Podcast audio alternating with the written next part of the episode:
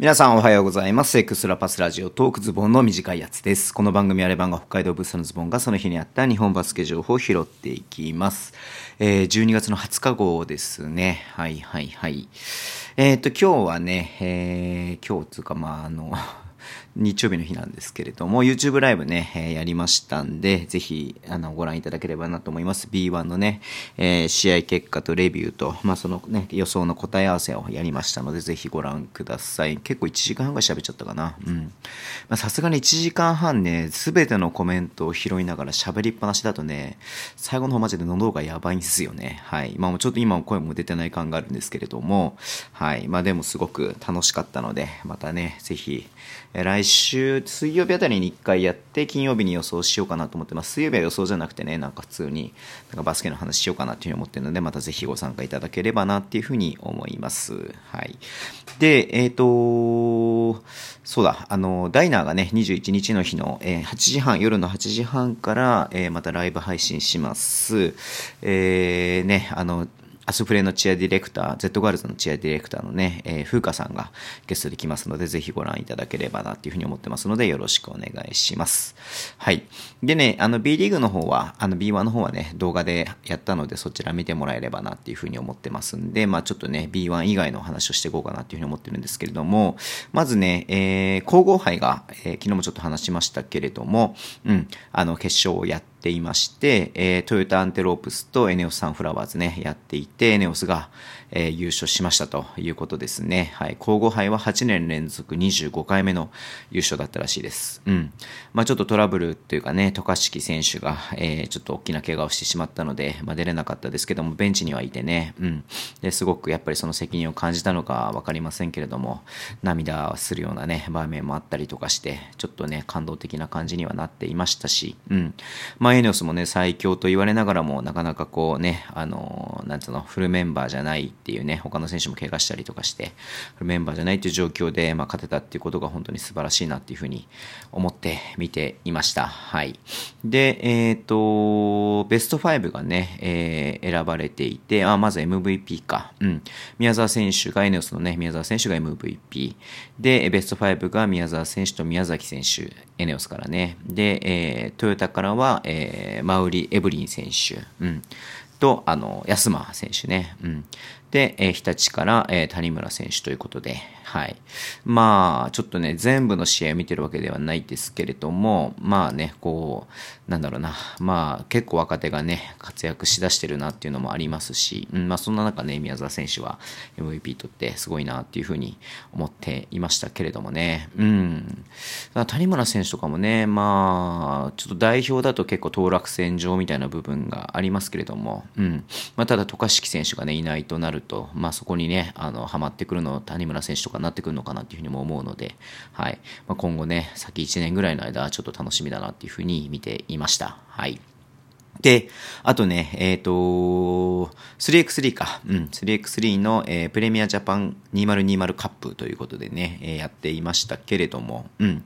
まず男子の方が、えー優勝したのが宇都宮ブレックスドットエグゼ、ね、斉藤洋介さんとね、えーあの、セルビア人の2人が、ね、主力のチームですけれども、まあ B リーグはね、あの、ちょっと被っていたので、えーっと、落合選手はね、出るとかっていう風にね、出てましたけれども、えーまあ、他の B リーガーはね、この 3x3 の方にはちょっと参戦してないかなっていう風に思いますが、うん。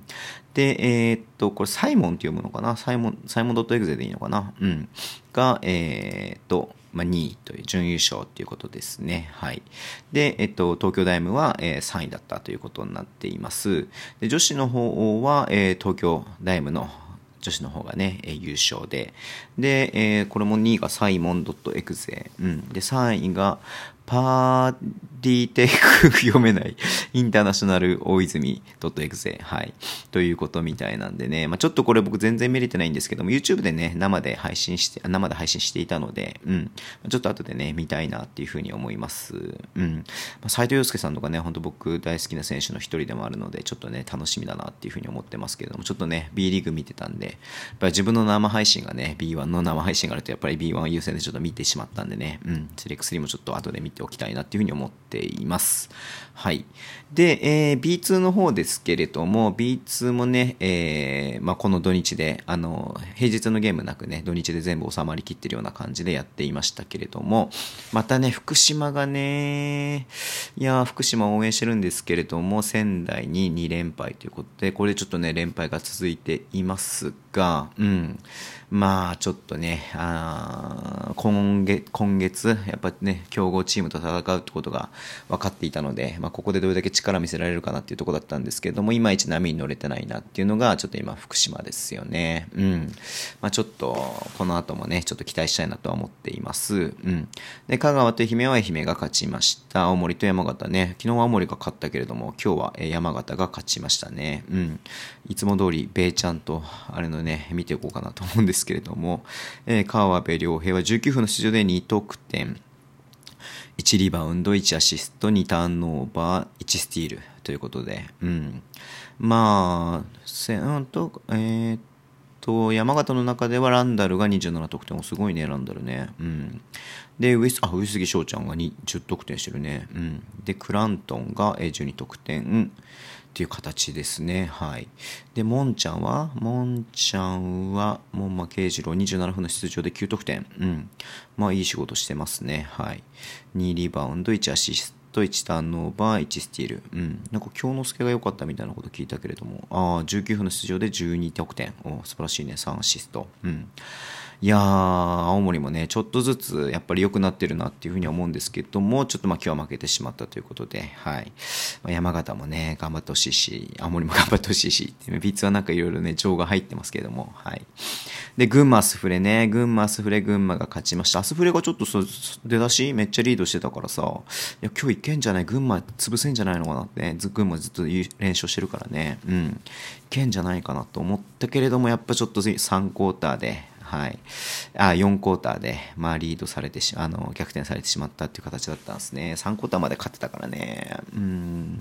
まあ、結構ね、群馬の群馬の中でも、えー、一番ね、僕の家からめっちゃ近いんですけど、車で25分ぐらいのところにあるんですけれども、うん、柿沼アリーナっていうところでね、やっていたんで、去年はね、このアスフレと群馬の試合、この同じ柿沼アリーナでね、やってたんで僕見に行ったんですけども、ちょっと今週末はね、まあ、先週末ちょっと出張とかまあ出てた部分もあったので、はい、今週末はちょっと家で過ごそうかなと思っていたんで、ちょっと行かなかったんですけども、本当は行きたかったんだけどね、はい。まあ、でも惜しかったな、ちょっとアスフレ買ってほしかったなっていう気持ちもちょっとあります。はい。で、F 名古屋と茨城は茨城勝ちました。えー、奈良越谷越谷勝ったね。昨日負けたけどね、今日勝ったね。はい。で、えー、っと、うん、佐賀と西宮が西宮勝った。おで、福岡と熊本は、えー、福岡勝った。福岡も何気結構、あれだねい、い感じになんか仕上がってるね。うん。まあ、順位を見ると、まあ、相変わらずね、えー、群馬が22勝2敗なんでね、鬼、鬼、鬼の戦績残してますけどもね、茨城、仙台と続いていて、越谷、福島と、ね、福島、福島と越谷がここで並んだんだね。うん。で、山形、スフレ、えー、青森と続いていると。はい。で、えー、西地区相変わらず佐賀が、えー、トップ、トップ、首位で、えー、FE、FE 名古屋、福岡、と続いていて、西宮もね、何気勝ってるね。熊本ちょっとね、多分思った以上に勝ててないかな。香川、愛媛、奈良と続いてるという感じですけれども、うん。まあまた1週間ね、空いて、えー、来月、来週のね、26、27かな。うん。で、また試合があるということで、まあ、それで年内最後だと思うんですけども、でもね、まあ、年始も2日からとかね、やってますから、あまり年末年始関係ないのかなって気もしますが、えー、まあね、こう、みんなが休みのうちに試合をやった方が見に来てくれたりとかもするので、うん。まあ、それはそれでね、まあ、B リーガーにとっては大変だと思いますけれども、うん。まあ、ファンとしてはありがたいなっていうような感じですね。はい。ということで、えー、この辺でね、今日は終わりにしたいと思います。えー、Twitter でもじゃ発信します。フォローお願いします。えー、YouTube と Podcast もやっています。ラジオトークのアップで聞いた方はハートボタンを押してください。